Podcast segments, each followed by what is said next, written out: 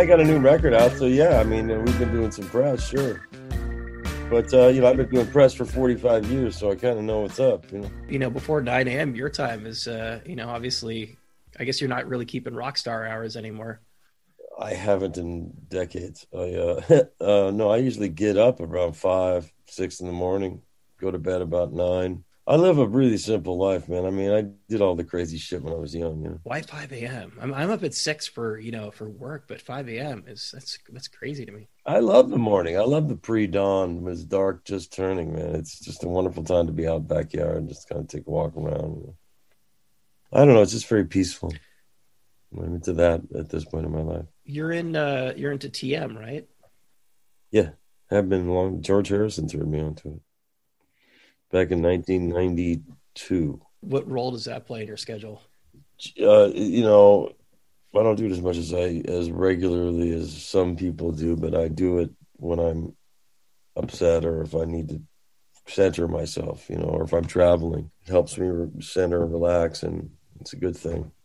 Is it part of the creative process for you? I know a lot of people use that. Um, not really. You know, I mean, you know, I don't use it before I write or anything like that. I mean, it's a thought. Maybe I should do that. But I sort of work well under pressure. When I know I have a project, then I go balls deep. I go all in.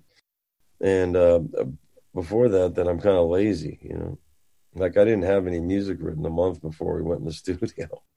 I just picked a couple of the the cover tunes I wanted to do because that created the attitude of the era that I wanted to go from, which is the early '70s. Record like that everything live and the overdub the vocals. So we did a song a day, and that's what we did. We'd run the chart once, we'd record it. Second take was it for the whole record, and then we did a couple small overdubs. I recorded the vocals at night. Next song.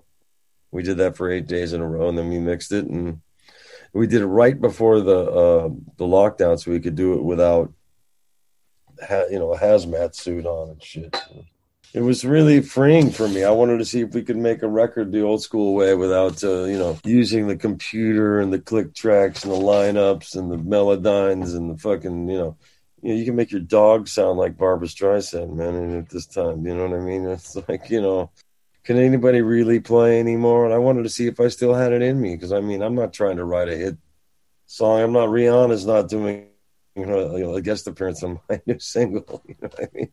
I'm a 63 year old guy and I did this record for me, you know, and it was a bit self indulgent, you know. I left long jams at the end and I wanted to see like uh, people how we used to make records, man. We show up, didn't know what we were going to do, and then we come out with music. And everybody brought their best game. I have such fantastic musicians. I mean, they just knew what to do. I just said, hey, man, here's the rundown. Let's do it. We fix anything on the chart, run over anything that's a little weird and then go, okay, I'm going to go, I'm going to point at you, you, you guys solo and whatever, and we'll just, whatever happens, happens. I'll cue back to the head, you know, for the singing, you know. So that's how we did it. It was just like, it was like how we used to do it in the 70s and the early 80s, you know. This is like you had to play good. We used to take shit for it. People would say, you guys play too good or you slick or whatever. It's like, dude, that's what we sound like sitting in a room. I don't know which more. You want to talk about slick records? I'd say the way they make them now is about as slick as it comes. You know, this is an era when that you know, you know they they put Britney Spears and you know Justin Bieber on the cover of Rolling Stone, and they think that we're shit. You know, no offense to them. I mean, I got nothing against them except Justin Bieber just ripped off one of our songs, and he's going to get in trouble for it. Is is that right? Which one? Yeah, his new single. It's complete exact melody, key, and groove of a song called Going Home. If you listen to that song, which was recorded in 1989, and you listen to his new single in the chorus, you're to go, that's the same fucking song with different lyrics. It sounds like you're kind of getting at the new solo record is is a return to form for you, which kind of implies that that you know over the past couple of decades you've perhaps moved away from that more idealized version of recording? Yeah well listen toto's famous for its overproduced records you know. You know if we got 100 tracks we'll use 110 you know what i mean? That's just you know there's a lot of people that want to get a lot of information on those big records and they serve a purpose. They're big records they're big produced records you know.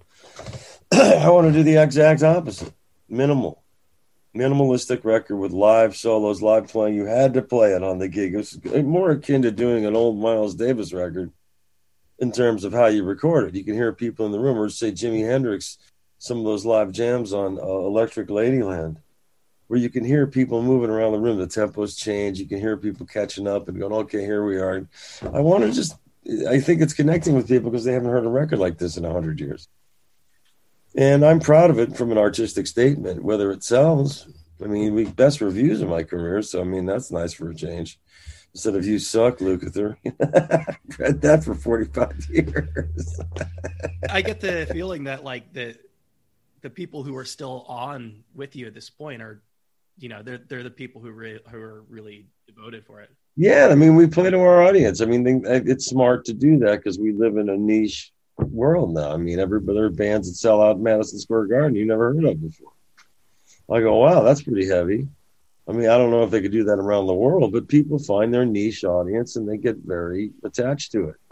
And you know, we've been lucky because we've been getting a lot of young people who discovered our music through the Africa craze or the Weezer thing or whatever the case is. You know, it benefited us. You know, almost three billion streams now. Africa has almost a billion on its own and uh, that's pretty good for a bunch of old guys. It's the weirdest song that we ever recorded becomes this thing that everybody thinks that's what we are.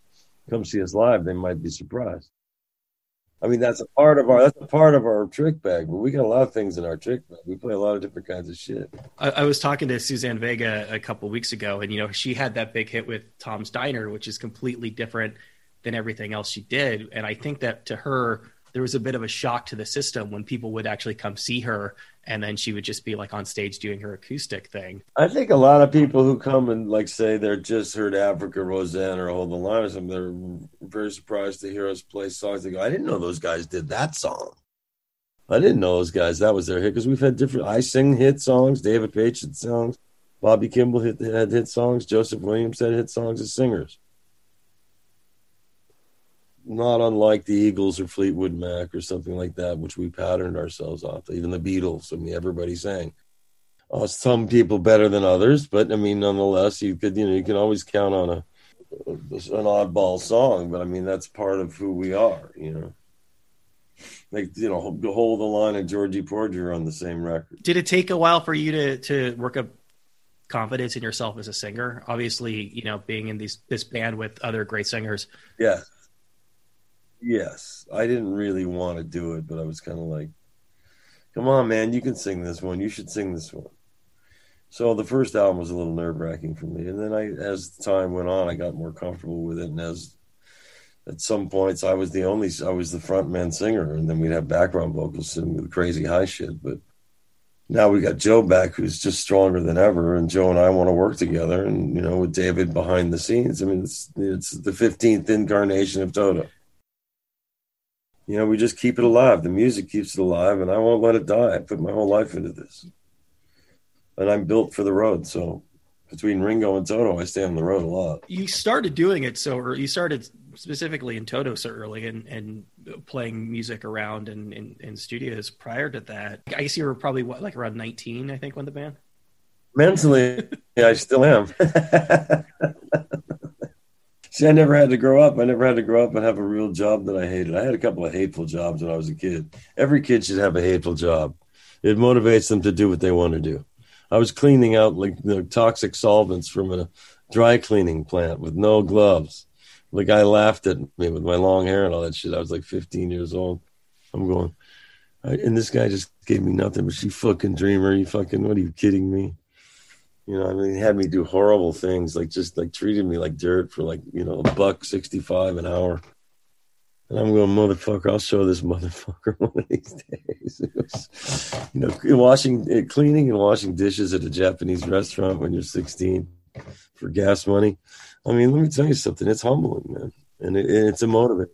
These kids are just like have mommy and daddy pay for everything and you're the bestest. It's bullshit. It's not real life. You know, I didn't make the team when I was a kid and I was humiliated and shit. Like that's part of life. Meet me at the flagpole. You're gonna get your ass kicked. That was part of life. I mean, nobody got bloodied up, and you know, he just got scared and maybe punched once or something. You know, you know, it strengthened you as a human being. I don't, I don't, you know, think violence is cool. I mean, I never hit my kids or nothing, but you know, when we were uh, in my when I was a kid, man, I come home, the belt would be up on the fucking kitchen table. I'm going, motherfucker. Go get the belt. It's like that was a walk of shame. You know what I mean? Never walked slower in my life. but hey, man, you know, I mean, nobody killed, nobody killed me, man. I was just a smart ass kid and got what's coming to. How supportive were your parents of of this dream? Very. I mean, my old man was more like your crazy kid, you know, and my old man was in show business behind the camera. As time went on, my father was like, okay, if you're going to do this, you really got to study it. All right.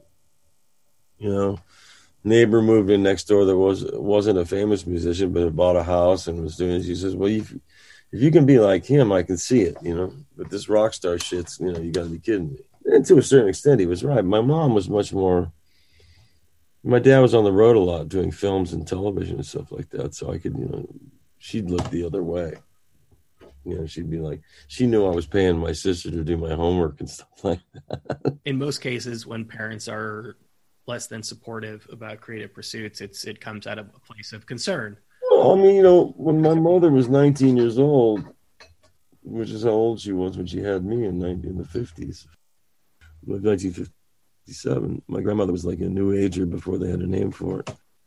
And one of her psychic friends put her hand on my mom's stomach and said, "Oh, music. He's going to be a musician." My mom was like so disappointed. She went to a doctor, a lawyer, because in the 57 you know that's akin to being a junkie and a low life you know but as time went on it became a respectable job or at least a lot more respectable harder to get into and the entry level is really hard to get in usually when when parents are less than supportive it comes out of a place of concern because it is it is a hard well my son is a musician trev you know my oldest son i mean you know he's been working at it for 20 years and now he's got a record out and he's been writing songs and producing records for other people, and he's been successful. And he's getting married, you know. And his wife is uh, Jonathan Cain's daughter from Journey. So Jan Wenner's ball bag is about ready to explode at the thought of a Toto Journey baby. it is quite the super group you're you're genetically producing over there. genetically produced just to make him crazy. you don't need to write any of that. It's just being silly. You know? I mean, I, I assume at some point though you have like a pretty frank conversation. You know, when when your kids go down that road of just like, hey, here's all of this shit that I had to deal with. Well, right. Well, here's the thing: you think it would help him, right? Well, your, so you, I can wave a wand and get him a record deal, and that wasn't the case. I, I could introduce him to people, but the rest was on his own. Uh, and he's worked real hard at it. You know, he has first success with Halestorm He wrote their first hit single, co-wrote it. You know, and so he got his first gold record for that. And then he's been doing sessions and writing songs for other people. And now he's, he's his, his band Levara has a new single out. Their album drops in a couple of months. It's really good. It's called Automatic. You can check it out on YouTube. Really strong stuff. I'm so proud of him. He's such a good kid, man. Just a good human being. In addition to jobs sort of you know making you more passionate about your your dreams they also probably make you a better person they make you like less less shitty to I, I don't believe that a parent should tell a kid not to follow their dreams you know what i mean i mean that's the time to dream is when you're young i mean you can always get a regular job you know unless you know you, if you have an aptitude for something you should follow that you know find a way to monetize. I said, I told my own kids, find a way to mo- monetize your passion. And then you'll never have to work a day in your life. But the fact that he's doing that without, you know, some built-in support, I think probably makes him all the more passionate. Well, he gets my support, but I mean, he can support himself. That's the thing. I mean, if you can support yourself doing this, then great, you know. and his wife or his uh, fiance is working, so they have a you know, dual income, so it, it works and they can rent out a place underneath their house, which is a big place. And, uh, so I mean, you know, he's got it going on, you know, and he's got some action going. The single's starting to take off, so I hope it for him. I have three other kids, and nobody's gotten the bug aside from him. You know, in the early days for you, how did you work up confidence in your own ability? Because you were like, kind of, uh, you know, out of the frying pan into the fire as far as like playing with some of the best studio musicians in the world. Well, fear has a great deal to do with motivation. fear of failure. You had to bring it, man. So the pressure on me, you had to be able to take the pressure and deliver with the red light going. Everybody staring at you, going, "You better play something good." It wasn't like all the notes are written out. And if I had to play with another guitar player, I had to play with something complementary. So you had to make all these split decisions on the spot. There was no rehearsals, demos, or nothing. Sometimes I didn't know who the artist was or what kind of music we were going to play. You had to be ready for anything. And so I had the, you know, I had that ability at a very young age. I had some great teachers, you know, Jay Graydon, Lee Ritenour, Larry Carlton, you know, Dean Parks, Ray Parker Jr., and some of the other cats that I got a chance to play with that were those were the guys I saw most. Were there any opportunities that you ended up turning down because they were too far afield or you felt like it was something you couldn't perform? No, when I first started, I took everything. That's how you, you know, build, develop a name for yourself. You know, you got to get as many records as you can be and be seen in the studios, working in the hallways. Like, oh, he's working. He's, you know, you have to develop a name and a reputation for yourself. And I wanted to do it real bad. You know, I thought I could be good at it, and I was and uh, they accepted me at a very young age, which is surprising because I look at pictures of myself. I look like a 12 year old kid in the studio. You know, like, who's the kid? You know, I was always the kid. You know, and now I'm the fucking, uh, you know, the old man of the sea. I mean, the gray beard, you know, come on, man. I earned that shit. The hair still looks good, though. Well, you know, I paint the fucking hair. I mean, but it's I'm still there. That's the, at the end of the day, the hair is real. Yeah, they still got it. You know, I figure you know I don't make it look like this. I just said fuck it. You know? Yeah, you were doing the bedhead thing before it was popular. Yeah, man, I'm a lazy man. You know, I just get out of the shower and you know shake it up and I'm done. A lot of the studio guys you, you mentioned, you know, were you know I think I kind of came across them as being in the broader Steely Dan universe. Yeah, yeah, yeah. Well, those those are our heroes. I mean, Jeff was in Steely Dan when we were in high school. I mean, they were our biggest heroes, and they still are. I still think Steely Dan makes some of the best music ever made, as far as that high tech music, if you know what I mean. I still love the Rolling Stones too. You know what I mean? You know, you were talking earlier about this idea of sort of, you know, of really making it in the studio and of layering it and putting as much as you can into a track. And Steely Dan is kind of the epitome of that. How much did that shape what Toto was as a band? Well, uh, you know, subconsciously there because Jeff was in Steely Dan, David Paich had worked with him, and we looked up to them so much as how they made records. So I mean, we copied the way they did stuff, even though our music is different. You know, there's some stuff that we played and some stuff that I recorded on my solo albums that were like Steely Dan tribute songs. You know, because I love them so much. I mean, from the early, simpler stuff to their most you know detailed perfect records like you know listen to Aja or the gaucho and you go these are perfect albums. You can't say anything. These are perfect records. Now for my taste you play that to a punk rocker and then again they go crazy man. They start to lose their skin and shit you know. But i can listen to you know the carpenters and slipknot in the same day i'm not a musical snob i, I mean i love if something's intense and powerful and heavy, I love it. If something's pretty and a nice pop song, I can listen to that. You know, what's wrong with that? I had to be ready for that as a session player, so I learned to love your work. You alluded earlier to, I guess, some of the criticism around the, the studio perfection. Yeah, I find that very, very humorous, especially now, the way they re- review records that are made with a laptop and a celebrity. Yeah, we were we were the worst band ever. Okay, man, whatever you say. Forty five years later, we're still here, whether you like it or not. When something like punk does come along, and obviously it changes a lot of how. Well, it doesn't affect us. I mean, man, that's what was wrong when we came out, because you know they put us against punk. That's like chocolate and garlic.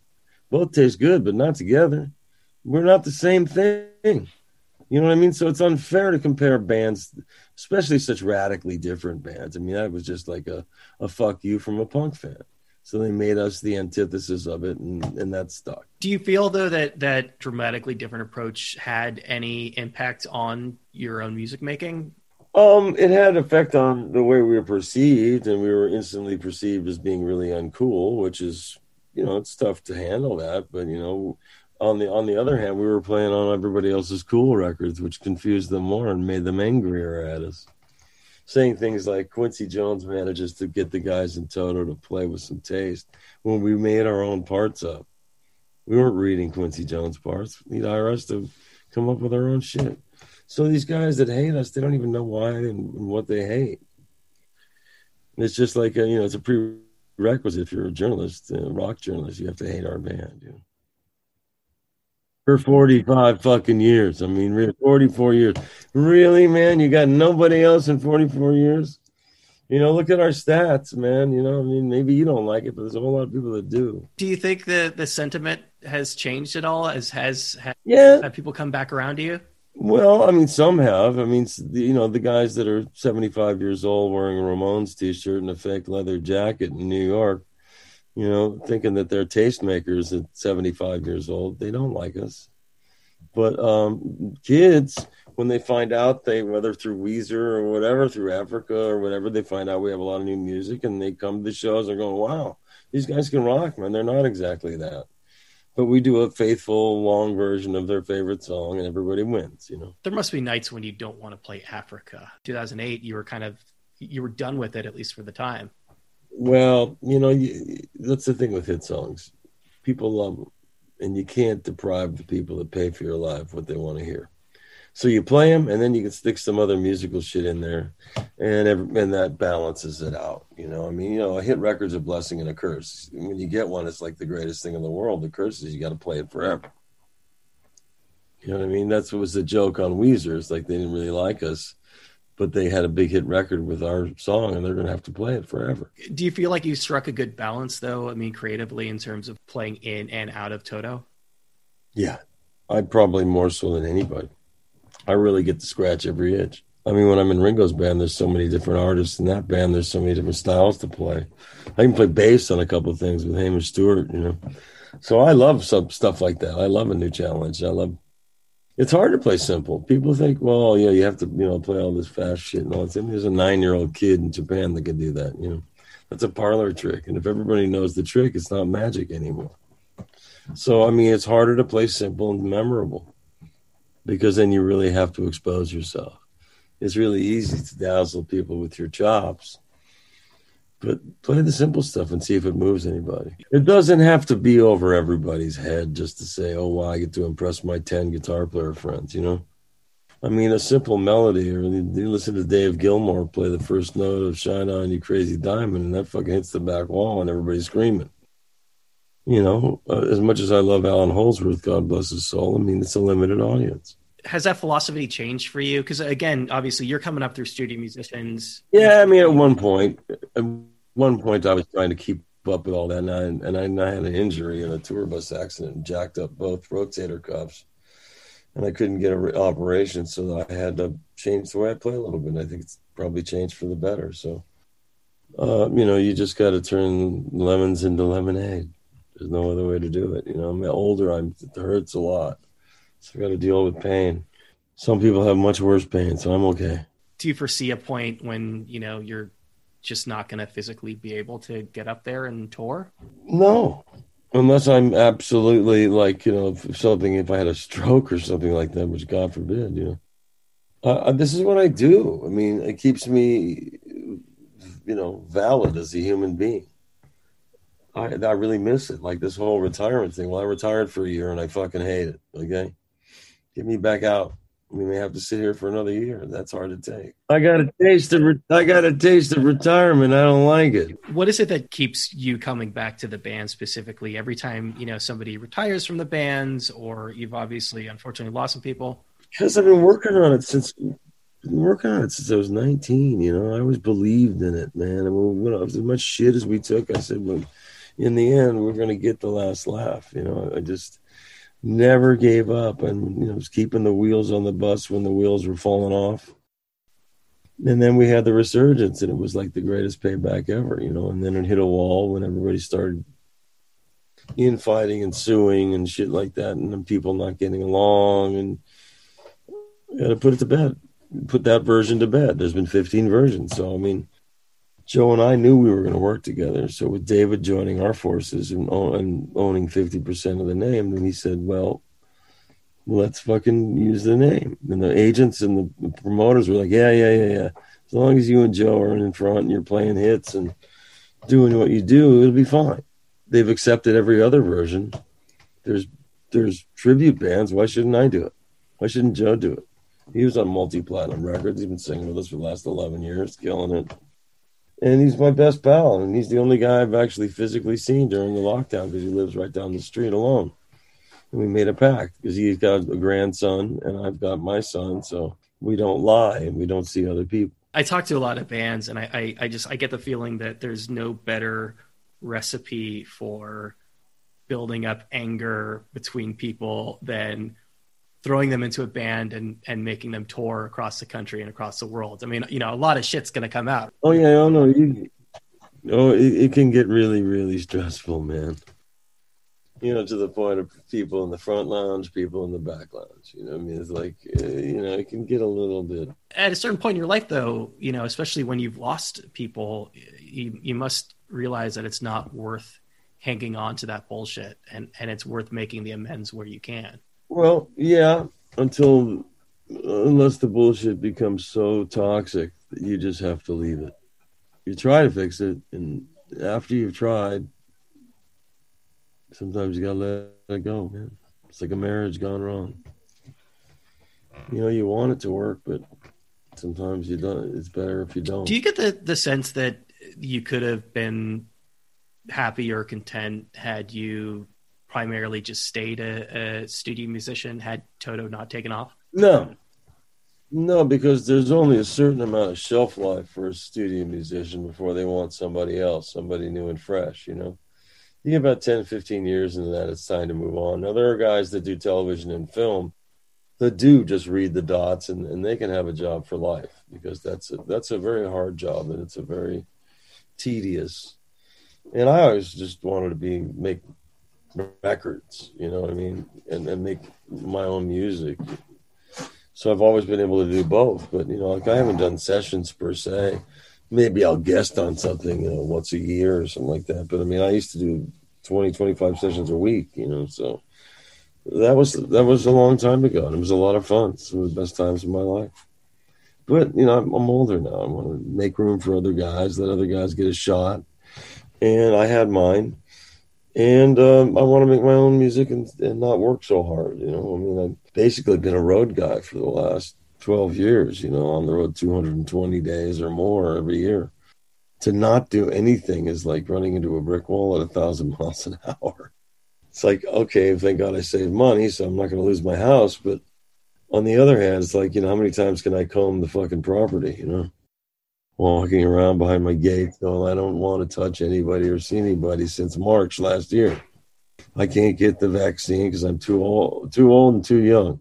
63 years old. You know what I mean? It's like, okay. So I just hide in my house until it's safe to go out. Have you found any opportunity though to to to write? I mean, I know you said you were motivated by kind of having an album over the horizon, but you have this downtime. Have you been playing around or? Yeah, I'm always playing, man. I practice every day. I mean, I'm not specifically writing for a project, but every time I sit down and play, I try to find new stuff. And if something's good, I record it on my iPhone tape recorder, and I always remember what it is. And then if it's time to write again, I got a whole bunch of motifs, you know, just little starts and, and riffs and stuff that I record if I come up with something good. You feel like you're still actively learning, though. I got books all over the place, man. If you don't use it, you stagnate. I'm not trying to be the fastest gun in the West. I'm trying to find some new notes and a new way to do it, you know. And, you know, if you keep using your brain, you know, hopefully it doesn't fry. I mean, believe me, I tried to do that when I was young. you mean substances specifically? Well, you know, it was an innocent time and nobody really knew how bad it was. You know what I mean? Everybody was everywhere. I mean, you, couldn't escape it. The gardener had it. You know, it's like ridiculous. Uh, and I was young and uh, very, very um, been. Uh, I absorbed what was going on around me. It's like, well, those guys are doing it, you know. But you know, like that was so long ago, but it was just such a stupid thing to do. You know? Can you point to sort of a specific point in your life when you realize that, like, oh, I can't, I can't keep partying for the rest of my life? Well, it started to hurt, man. You know, when you're young, it doesn't hurt. You know, you, you start the decades start passing, and you're in your late forties, and you're going, ouch, ouch. Eventually, you got to call uncle, man. You know, I didn't have to go away anywhere. I just said, "That's it. Stop everything. Fuck it." You're one of the lucky ones, I think, in that in that respect. Yeah, well, I've also lost a lot of friends because of it, so I don't recommend the lifestyle at all. That must make the fact that you're still able to do this all the more precious. The fact that you've seen so many people go. I'm losing some of my best friends every year. And that's hard. I mean, I lose people all the time, sure, but some of my best friends, that's a scary time when when you realize, well, no, we're not bulletproof anymore. And any time, hey man, we found something, you know. I don't want to hear that. Nobody does. But you know, it goes down all around. It's like a roulette wheel. I'm waiting for the ball to do, do, do, do. Please, no. But anyway, okay, that's enough of that, right? Obviously, this this past year is making you miss it all the more. Well, we're still working on projects. You know, we're still doing stuff. You know, trying to do what we can. Where do you fall in the yacht rock thing? Are you just like completely against that as a? Concept? No, man, I gotta laugh yeah. at. It. Come on, I gotta make friends with that shit. I mean, I mean, that just happened to be like every session I ever did falls under that umbrella. So the joke is like that we are the ultimate yacht rock man because we played on every record that we didn't know it was a name. It was just like a, I'm playing with Mike McDonald today. Cool. I'm playing with Kenny Loggins today, whatever. Those guys were top recording artists at the time. So we were just playing the gig, you know, and now they found a whole new pretty name for it. All I have to say is, where's my fucking yacht? And staff and have it paid for. You know, that would be nice as a little, if I'm going to take all the shit about it, they might as well give me one. You know, I, I laugh. I laugh at it because I laugh. I love it. All the cartoon shows, all the shit. It's funny to me. I mean, I love being a South Park character. I love being a Family Guy character. That was the coolest thing ever. Are you kidding me? I laughed at the Justin Timberlake. I was just having to watch the show. I thought, oh no, this is fucking fantastic. We were laughing. I called Paich. I said, turn it on four. Turn it on now. And we laughed. Come on, how can you not laugh at yourself? It's an honor to be a part of pop culture, to be made fun of. It's when it's mean spirited, you know what I mean? It's just, you know, it's a difference between making funny with a wink and, and, and another one where they're going like this. You know what I mean? It's a different feeling. I think the yacht rock thing is is respectful. I know for a fact that Toto is the glue that holds yacht rock together. Hey, I guess you know whatever. We're part of something. I don't know what that is. You know, there, a lot of people like that music. You know, a lot of people make fun of it. So what can I tell you? You know, someday Metallica is going to be yacht rock too. You watch.